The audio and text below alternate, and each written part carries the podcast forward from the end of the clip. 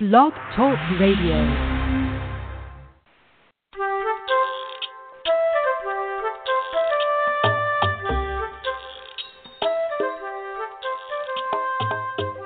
Hi there, I'm Laura Mize, pediatric speech and language pathologist, and welcome to Teach Me to Talk to podcast. Today we're going to pick back up where we left off at the last show. And if you'll remember, actually, I guess it's the show before last because this is show three, number 346. And in show number 344, we started this series. So let me just say, you're going to be behind if you haven't gone back and listened to show 344. But there, what we did is we talked about the hierarchy that we use for working with late talking toddlers. And I'm calling this little series I Need a Plan because so many times, as a parent of a late talker, or even as a therapist, even if you've worked for a while, you see a child you sort of know what you're going to do. You get in there, and then you realize three or four sessions in, or a, a parent, it might even be, gosh, sooner than that, three or four minutes in, and you think, hey, I decided I was going to work on speech with my kid, and I'm going to make a difference with him at home, and I've got a big commitment to do that, and then you don't know what to do. You're kind of lost. You think, oh no, and that's where the whole I need a plan comes from. And if you'll remember back in show 344, I talked about how important it is to really make sure that you're organized when you are addressing issues with late talking toddlers and how we look at four big general areas. And not to be too redundant, let's just re- quickly review those areas because having this hierarchy really keeps us on track. And here's why. When we're talking about late talkers, we're mostly thinking about what? Expressive language or talking or saying words. But many times, as a parent, and again, sometimes even as a therapist, especially if you are not a speech language pathologist, we kind of put the cart before the horse. We're thinking about what can I do to get this child to talk? What can I do to help him say more words? What can I do to help him learn how to communicate or clean up what he is saying, and we think that's the primary problem when really there are underlying or root issues that are contributing to that problem. And so then we start working at a level where there is no way the child can be successful. We start working on having a child say words or again on pronunciation when really, really, really we should be focusing on skills that come earlier. So this is my whole little hierarchy for looking at late talkers. And again, just knowing this one basic principle will save you a whole lot of heartache as a therapist. It'll get you on track faster than any other method I know. So let's just review what these four big areas are. First of all, we're looking at social and interaction skills. And so engagement or reciprocity. Now, if you're a parent, you may be hearing that and thinking, I don't know what she's talking about. but social skills are the foundation for communicating. You know, it always takes at least two people to communicate. And so when you have a little one who's disconnected or isolated or it's really hard to get his attention, there's no way you're going to be able to teach him how to talk or certainly how to understand words until you get that whole response, uh, him responding to you more firmly established. And so this is where we start with every child. And this is particularly important when uh, we see a toddler who has red flags for autism. So here it would mean that the child doesn't respond to his name. It takes a lot to get his attention. He doesn't really look at you. He avoids a lot of interaction with people. He seems to constantly be trying to get away if you he might be looking at a book, but the second you sit down to do it with him, boop, you know, he is out of there. Or he's just so focused on what he's doing. Again, let's use uh, the book example. He's sitting there, he is flipping the pages, he is looking at the pictures, but he does not let you hold the book. He doesn't seem interested when you're talking about the book. He doesn't look at you and include you in that activity at all. And sometimes parents miss that they don't realize that their child isn't as connected to them. They're not realizing that they're not getting a lot of eye contact or there's no real attention to the parent at all beyond just kind of a fleeting um maybe a little moment of comfort, or if a parent is really persistent in getting the child to interact with them. It might be there for just a little bit, but again, they don't realize how disengaged their child is. And so this is super, super important for us as therapists. And we're going to talk about this social piece a lot today because that's actually the area that we're focused on. This, or that we're going to focus on first, this first area. It's super, super important as therapists to help parents recognize that. And let me just say, too, that can be a hard sell for some parents because, you know, any of us whatever we do every day becomes our normal. So even if things are very atypical, if we do it over and over and over and over and over again, it's normalized. And so that's the same with the parent. Their child is their normal. And so unless they've had lots of experience with other children, unless they've had older children, and sometimes even when they've had older children, parents will say things like, every child is different or his personality is so different from my first child when really it's not a temperament or personality issue it's there's a a developmental difference or or dare I say a neurological difference. And so we have to help parents see those things and really begin to help them identify, gosh, he's not looking at me as often as I see other children look at their parents or he's not he doesn't take turns with me. He's not seeking me out as often during the day. He would rather spend hours and hours alone in his room or just roaming through our home rather than really sitting down and doing something with me.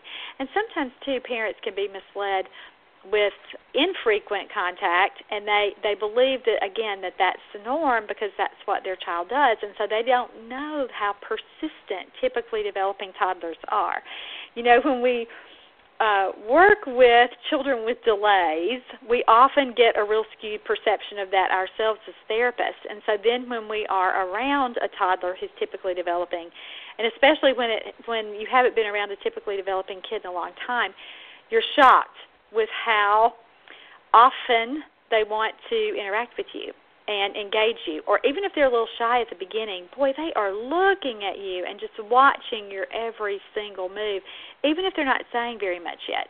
And lots of times uh, parents don't realize that their child isn't using lots of gestures or lots of nonverbal ways of communicating that another child, even a child with a language delay, would be using, like pointing, like leading. And I don't mean the kind of leading that kids with autism do, where they lead you and don't seem to have any real awareness um, with eye contact again in that joint attention piece it's still kind of a i'm using this parent here his hand as my tool that kind of thing. But again they they just parents don't realize how infrequent or how little their child is communicating. And and this is beyond using words. I'm talking about all the nonverbal things like eye contact like those gestures that we just mentioned so you'll probably have to do some really hard talking about that with a parent, especially when a parent seems unaware that that's the issue.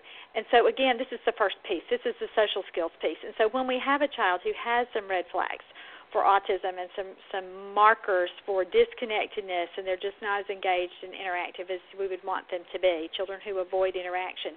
This is where we start with therapy. And that's the first piece. Even if the parent has said, I only want them to talk, or you know, I, I he's sort of trying to talk, but I can't understand what he says, and that sort of would indicate that there's an intelligibility or an articulation problem. When we can't do a thing about those later developing areas yet until we get a hold on these social skills and uh, until a child is interacting with us more frequently. So that's the first piece. That's that first little step in the hierarchy. The next piece is receptive language. Now, let me just say, receptive language is so closely tied to cognition in toddlers or children that are under three or three and under that we really can't separate it at this developmental level, although as educators and therapists we often do. But for the sake of this discussion, let's just keep cognition tied with receptive language. So this is the second piece that we would look at with a child. Now, receptive language means what a child understands or comprehends. And let me just say, if you're a therapist and you're listening to the show and you're thinking, gosh, I already know all this, this is such a basic review, let me tell you why this show is important. This kind of wording is exactly what you should be saying to parents. This is exactly the kind of conversation you should be having with a parent. And so when you're going in and you're talking about this with parents and and they're telling you uh, let's take that example we already used. Let's say it's a kid who's not talking yet, but a parent's really not understanding there's so many other prerequisite skills missing first. This is the kind of information you would give them. You would say, hey, look, there are four big areas that we look at with communication development. And this, first, let's talk about the social piece. And you would go through the kind of discussion that I just had the last couple of minutes about social skills, and then you would move on to cognitive receptive skills. So, again, if your therapist kind of sitting there thinking, ah, I know all this, I know all this, listen for the words. Listen for maybe a catchphrase, or listen for an explanation that you've been a little rocky about, for something that you're not saying. You know, sometimes with parents, we'll go to a visit week after week after week after week, and we just know that they are not understanding the depth of their child's issues or they're just for some reason not connecting the information that we're giving them. And all of a sudden we say it in a different way. And it makes sense. And I if you've taken any of my courses I kind of I talk about this in every course and I kind of say you know ah. It's like you say the magic words. And all of a sudden a parent gets it they understand it. And so th- that's, again, why we're talking about this and why this information can be helpful for you. And so let's go back to this second piece and let's talk about the kinds of information that we share with parents so they understand what we're talking about with this hierarchy. So back to this receptive language cognitive category define what receptive language is, define what cognition is. And what I always say to parents it's we're talking about comprehension. We're talking about what a child understands. We're talking about quote unquote how smart a child is, what he remembers, how he thinks, how he plans, how he organizes. And attention is also included under this big hierarchy or under this category in the big hierarchy when I'm thinking about it. Now, our OT friends will think, talk a lot about attention with sensory processing. But if we're just really looking at this as strictly a language development model, this is where we would put attention. And you would say to a parent, um, regarding attention and regarding cognitive skills, when children have issues with cognition, they are not going to understand words as well as other children their own age because they're not still enough. they're not tuned in enough, or they're not um, paying attention enough. And again, that would be more a cognitive term than the still enough or the uh, connected enough. That would mostly be back in that social category. But this is how you want to explain it, and this is you're you're giving when you're giving these explanations, you're really answering the biggest question that a parent might have. Why is my child not talking yet? Why am I not hearing words? So when you go, take the time to go through a hierarchy like this and you explain, we're not ready to work on words yet. I can't really teach him how to talk yet because he's missing these big areas or there are some weaknesses in these big areas that we have to address first. And so that's what we want to do as we walk through this. And so again, this is the receptive language area. And and this is a hard sell for a lot of parents too because many, many times they just assume that their child understands everything.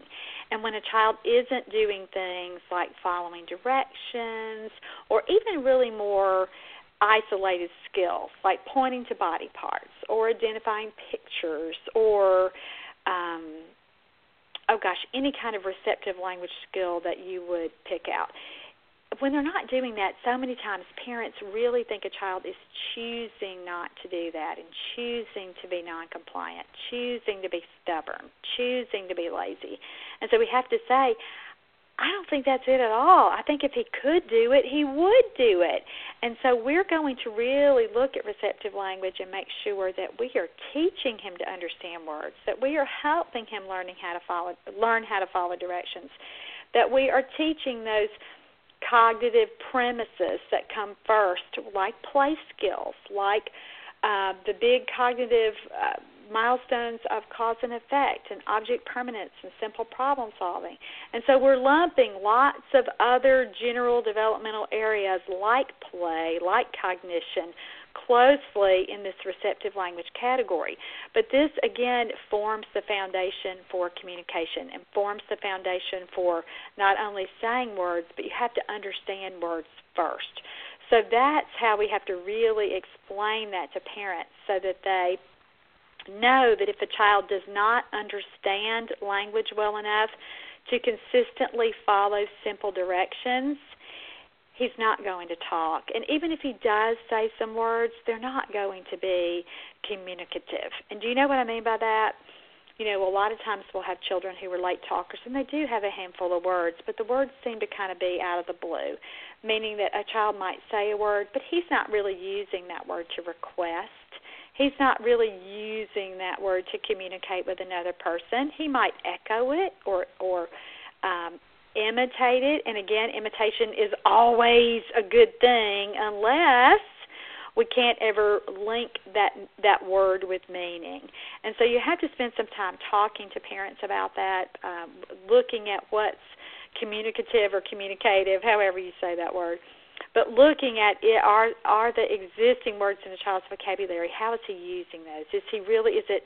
Is he popping those out? Is that just kind of a solitary?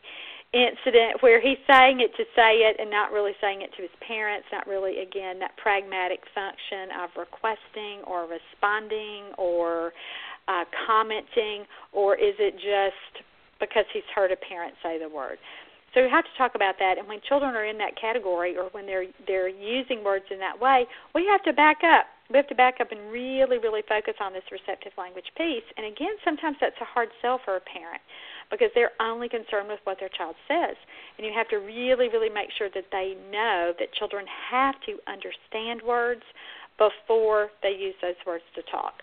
So that's receptive language. It's huge, huge, huge, huge. It's a big, big piece. And I always say, and if you've listened to the show, you know you've heard me say this over and over, but I'm going to be a broken record and repeat it. I think receptive language delays are the most overlooked delay in children in early intervention everywhere because again parents don't always notice that problem. And we uh, as therapists don't always take the time to really really do thorough assessments or that we believe that a child's noncompliance is due to behavior rather than a true receptive language problem. So you have to really, really look at that area so carefully. All right, so that was the second area. And just for the sake of review, so that you are really holding this information in your mind, social skills was first, and then next we had receptive language, and then the third big piece would be expressive language. Now, again, this is where most parents want to start. And for some kids in our caseload, they're ready. They are following simple one step commands. They are identifying objects. They are understanding questions. They are really, really making sense of their little worlds around them. Their play skills are good. So when we get kids that are like that, they are ready for targeting our expressive language goals. And again, and be just words. It could also be any other way, any other nonverbal method that a child uses to communicate. So some kids using gestures at this level, and that's fine. Gestures always precede spoken words. So we'll also include gestures in this category. Children who are using alternative or augmentative communication systems like pictures or like signs. I know signs are really falling out of favor right now, and lots of people are kind of uh, not recommending that we use signs as often with children who have language delays as we have in the past. But frankly, some kids need that. They need that extra motor planning practice that kind of kicks their little speech systems into uh, developing and acquiring skills when when when we when we give them that additional motor planning practice with using signs. So again, we're looking at however a child would express himself here and that's the third piece. And again, before we can get to the spoken piece, kids have to vocalize consistently. So if we have children that are super, super quiet, even though this is really a speech problem, here's where we would think about that with expressive language. How does the child imitate? And before we can get a kid to use words spontaneously, that imitation piece is so so important. And lots of times that's what's really missing with a child. They may be following some directions and their play may be coming along but they really don't understand that they should be copying and repeating what they see an adult do. And imitating is such a huge part of typical um, development with toddlers. You know a child at about 18 months old, one of his primary activities is just following his mom and dad around the house and doing what they do. So if mom is trying to wash off the table, he wants to wash off the table too. If mom is trying to uh get her purse and get things ready to go, you'll see a child sort of do that thing too. If dad's in the bathroom wanting to go to the bathroom, oh boy, the little boy's there too, ripping that diaper off or getting that pull up off. He wants to go too. So imitation is such a huge part of expressive language development. And so when a kid isn't imitating words or sounds, we have to back up and, and look at those earlier, easier levels of imitation. And so that's included in that expressive language piece.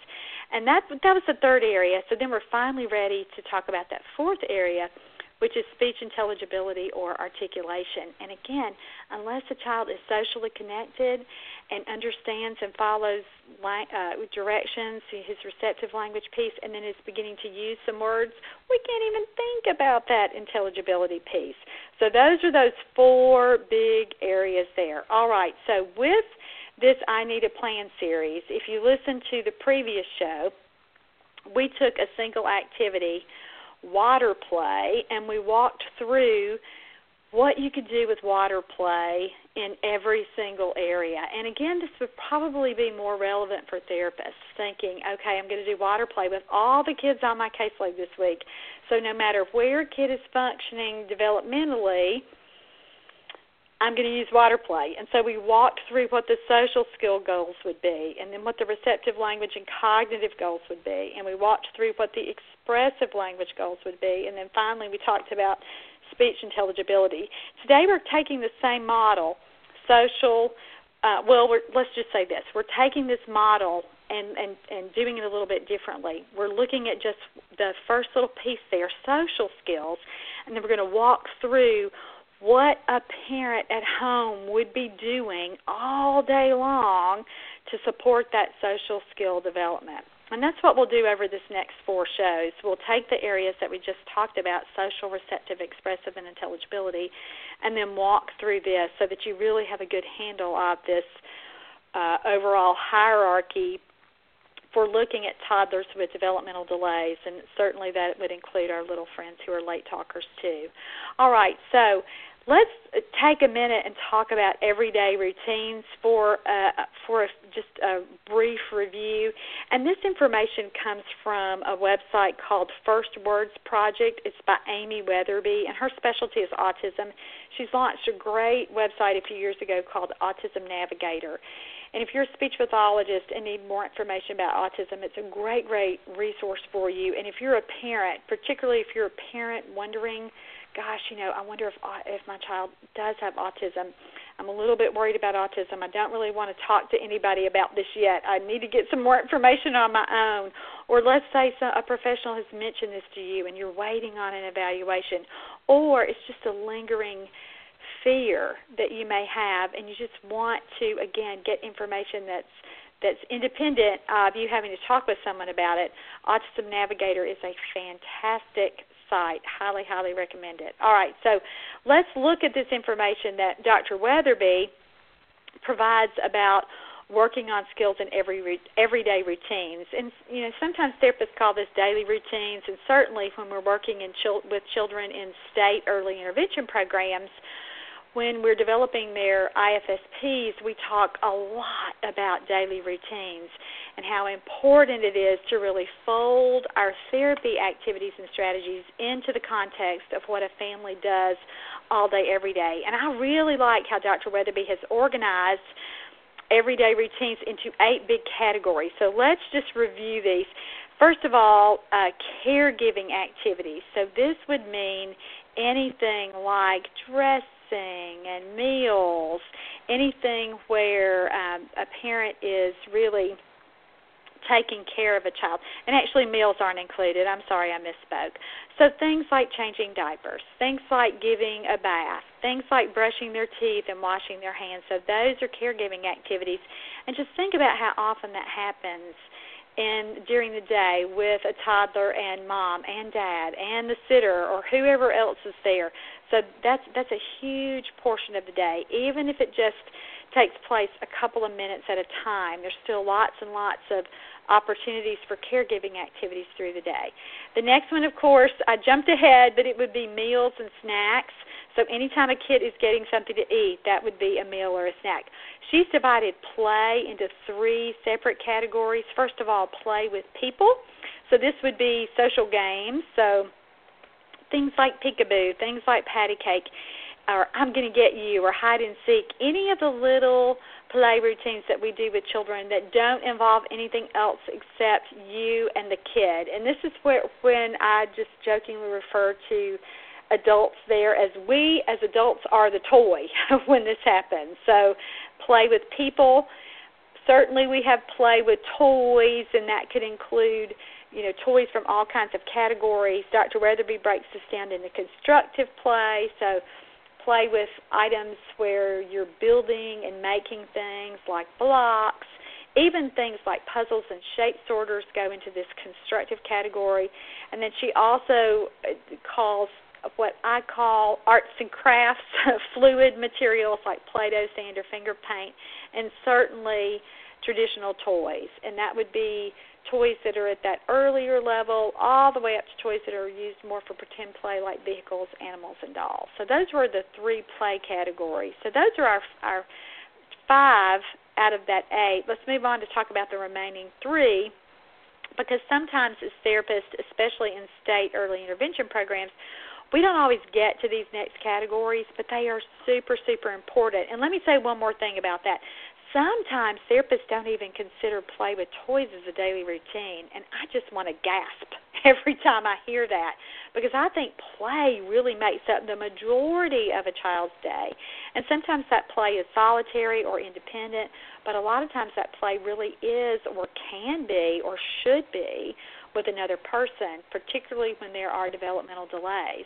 You know, as adults, we need to be in there making sure that children understand how to play with toys and the kinds of things that they should do because there are so many opportunities for learning uh, through play with toys. So if you're if you're not uh, customarily considering play a daily routine, I highly encourage you to reconsider that so that when you're talking with parents about it, you're giving them ideas for play and you're teaching them how to play, how to play with their child, how to get down on the floor and really engage because when parents don't do that, they're missing a huge, huge opportunity to teach their child not only language, but everything. It's super, super important. All right, these last three categories are often overlooked too. The first one she calls books, letters, and numbers. And when I talk to parents about it, I just call it books because I, I think reading books is just a really, really important activity. A lot of therapists include screen time within this category. We're going to talk about this in just a minute as one of our strategies with uh, what we'll say to parents about screen time. But if we're looking at Dr. Wetherby's eight everyday activity categories, she classifies books, letters, numbers, and screen time kind of all as one because she says these activities promote language and literacy. And certainly, we have lots of little friends who are really interested in books and really interested in that kind of visual information anyway. That's kind of their activity preference.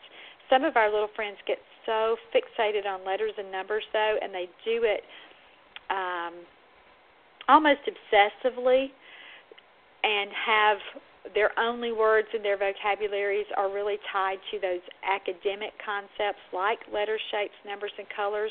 And we don't really want to encourage that at the beginning either, unless it's our only way into language. And so, again, you've kind of got a catch 22 there. I don't really focus on teaching any of those concepts with a child. If they already know it and if that's kind of their little hot button, that's great. We'll use it.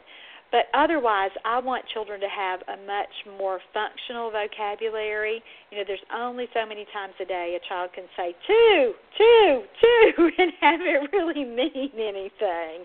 He needs words like bye bye and shoo and no and uh, you know, milk and one up. You know, he needs words that mama, words that he can use and say all day long to communicate messages and there are just such limited opportunities to use those academic words.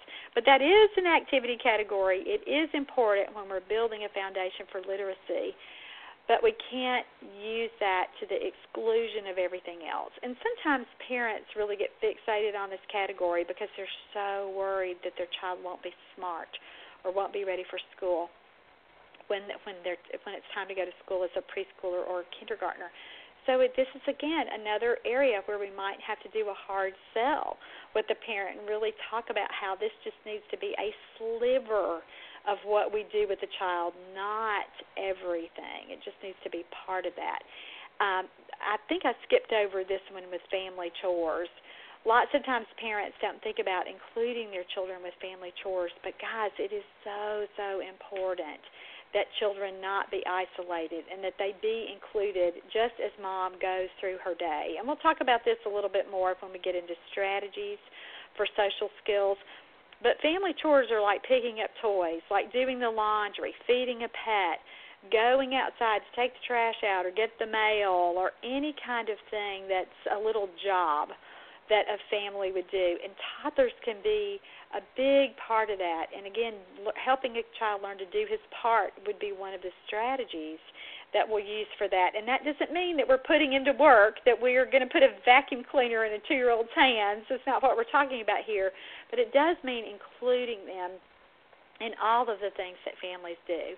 And the last activity category that she includes is so important, especially for our little guys who do have red flags with autism, and these would be transitions. And transitions are the time between activities, and it's just so important, especially for our little friends who are at risk for autism, that we add predictability and that we add flexibility and that they learn how to get from uh, eating breakfast to moving on to do something else. Or the big ones are when they're changing environments, so that they're learning how to leave one place that they don't really want to leave, or they're learning how to give up a preferred toy and move on to something else.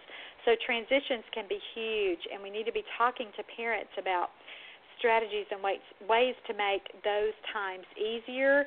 And we need to include transitions as part of uh, what we would, again, consider a daily routine and how we work on whatever goal we're working on and uh, carry that through even through those transition times.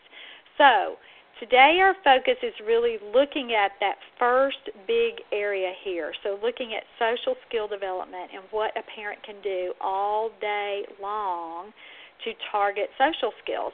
And so, this would be, if you're a therapist, this would be what you would talk to your parent about, especially in those first few weeks of therapy when and especially when a parent is saying, you know, I wanted to talk, I wanted to talk, I wanted to talk, but you know that there's a big social engagement problem.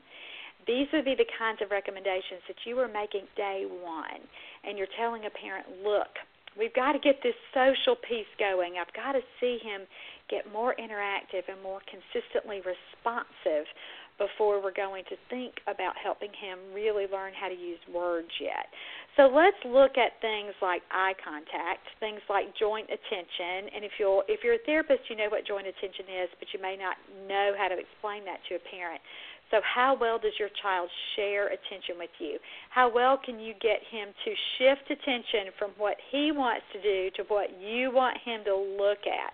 And that's critical for teaching language because unless a child is paying attention to what you are narrating or what you are labeling, he makes it, he makes no connection. So if he's sit, let's just say he's sitting and eating in his high chair, and mom is going on and on and on and doing a fabulous job of labeling what she's doing in the kitchen, but he has no attention to her whatsoever. And she may be talking about the milk and the cereal and the toast or the yogurt, whatever else she's preparing, or even something going on around them, talking about his big sister who's washing her hands at the sink, unless the child is really focused on and zoned in on what mom wants him to pay attention to, the language opportunities are just non existent. So we have to really, really help parents understand about that piece. And then one thing I want to talk about in the social skill section is again a foundational skill of turn taking.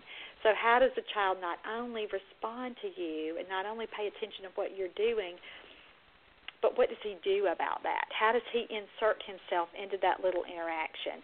So let's think about those skills along with basic social skills like smiling and laughing, and certainly along with something like pain, just uh, just having more awareness of you or a better tolerance for interaction.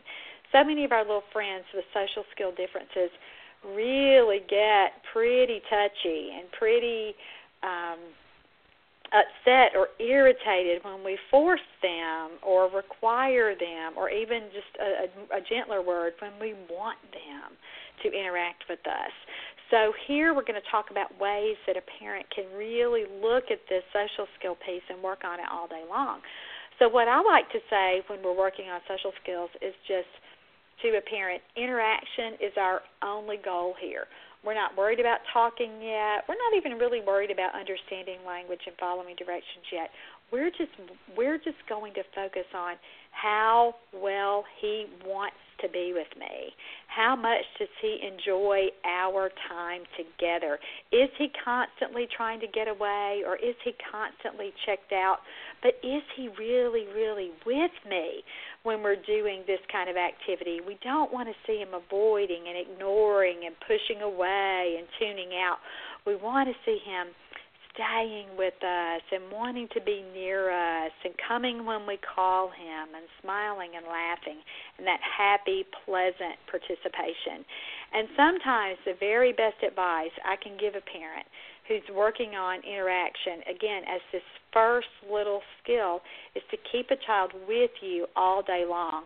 Keep them in close proximity. Do not allow them to stay in their room alone for long periods of time lots of times parents don't even know what a child is doing and then they go and a child is just sitting there stimming just stimming stimming stimming and for a parent who might not understand that term that's just kind of a slang word that professionals use to mean self stimulatory activities.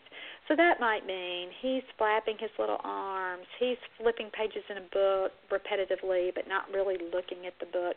He's watching a toy that spins he might even be down on his belly, you know, real super focused with that. But it's just perseverative or or uh, just lots and lots of repetition over and over and over again. And there's he's really not uh, taking in anything else going on around him. And when that happens with a child, they're pretty limited in what they're processing and in what they're really learning. And certainly language is a part of that. They're not really focusing on linking meaning with words or using words to learn how to communicate, learn how to request, learn how to comment, learn how to respond. So we have to limit those opportunities. And the best way to do that is just by having them with you all day which is kind of a pain for some parents because they think oh, I was happy that he was so independent. I was happy that he could do his own thing. You know, especially you know this is it's just terrible when a mom will say, you know, I work at home and I really need him to occupy himself all day, and I think, oh no, you know, we're just, our, it would be, uh, uh, you know, maybe okay if a child had fantastic language skills, but that is just a calamity when a child is not interacting and when there's a big, big language delay. So we first have to make sure that we keep children with us, and kids have to learn how to tolerate that extended social contact. And that begins by being with someone and learning to like or at least tolerate being with someone most of the day. So if a mom is in the bedroom making up the bed, the child needs to be right there. If a mom is doing laundry, the child needs to be right there. If a mom goes uh, is in the kitchen preparing a meal or just kind of hanging out in the den doing her own thing, that's where her kid needs to be. And in this technology driven world, we have to tell parents now not only does your child have to be close to you, but you have to be paying attention. so for some parents, that really means a frank look at how much time they're spending on devices. Are they constantly on their tablet? Are they on their phone all day long? And so, no wonder a child would be disengaged and disconnected when he doesn't have a parent who's connected either. So, you'll have to have some hard conversations about that as well. And that gets easier with time. If you're a new therapist listening to this, or a therapist with maybe a a less assertive personality. Those conversations are super, super difficult in the beginning, but you'll need to have them with parents because many, many times they don't understand that that's what's going wrong, that a child just really isn't spending enough one-on-one time with an adult to learn how to communicate. They just think their kid's going to pick it up automatically when really there needs to be more structured, more focused, more intentional one-on-one communication. Now, I'll just tell you kind of on a little side note here uh, the screen time recommendation, you know, from the American Academy of Pediatrics, it's changed a little bit. It used to be that children under three, they just recommended no TV at all. But now the American Academy of Pediatrics has loosened that a little bit, but they've said that any kind of screen time needs to be interactive. So that means if a child is on your iPad playing an app, you need to be right there with them, providing information and guiding them and giving them that interactive social piece. If they're watching a movie it really doesn't need to be, you know, a three hour marathon where they're completely checked out and disengaged from any kind of reality. You need to be with them and talking about what's going on in that short little 20 minute show, 30 minute show, whatever. It the research is in and really really tells us how damaging screen time can be, particularly for children who have these social skill issues. And let me just say, too, if you are on my email uh, list, if you get an email from me every day, if you've subscribed to that, uh, about a week ago, I wrote a post, and it's at teachmetotalk.com if you've not read it. But it, it, the title of it is No TV Even for Me. And my husband and I, the last couple of months, have just stopped watching television. And at the beginning, it wasn't as intentional as it is now. You know, we just turned it off, and boy, have we regained a lot of time back in our life, and we are now no longer having conversations about things like, uh, oh, just whatever we watched on TV, or just you know, uh, let me just say this because I know I don't want to upset people. I know I kind of made some comments in the post that I wrote about, you know, we don't talk about politics anymore, and I just kind of made a little parenthetical. Uh, insertion there and just said, ugh, you know, like we're not talking about Donald Trump and if you like him or don't like him all day. We're just not doing that anymore because we don't constantly have, you know, the news on in the background. And so this has been a really big change for us with the calmness and peace and serenity. And so just seeing that change into, you know, 52-year-old grown adults I can, you know, I, I I think about this on a personal level now. I have just railed against TV and extended screen time for children on my caseload forever, but now seeing the positive benefits that it's made, you know, even for two semi-normal adults versus a child who has this kind of problem with attention and with social interaction, you know, it is re- it can really really be life changing. And parents who do implement a very limited or no screen time policy in their homes see benefits because their children do become more engaged and they do play with regular toys more often and they are more interactive with everything and language does start to come along and they are less irritated and less overstimulated and less cranky all day. So that's a big, big piece of this. And these conversations of uh, therapists that we should be having with parents, you know, those are super, super important. So don't don't chicken out of those if you're a therapist. We've got to talk to parents about that uh, recommendation from the American Academy of Pediatrics and how damaging that can be. All right, so back to social skill act. We're just going to keep the children with us uh, keeping them in our line of vision, meaning that we give them opportunities to make eye contact. So important as we do things like meals, like bath time. So that would mean you sit across from them if they're in a little high chair, or you sit across from them when uh, they're taking a bath. You're down on the floor with them and you're eye to eye, face to face, so that you're giving them a reason to look at you. And beyond just having right you want to be as animated and as lively and as vibrant as you can be because again you are competing with any kind of environmental distraction he might have. If he likes a toy you're kind of competing with that. As a parent so you've got to get yourself in there and be super super uh, relevant during those things. That would mean something like during bath time, diaper changes, and getting dressed, you're also doing things like that I call in my book, Let's Talk About Talking, showing, holding, giving routines.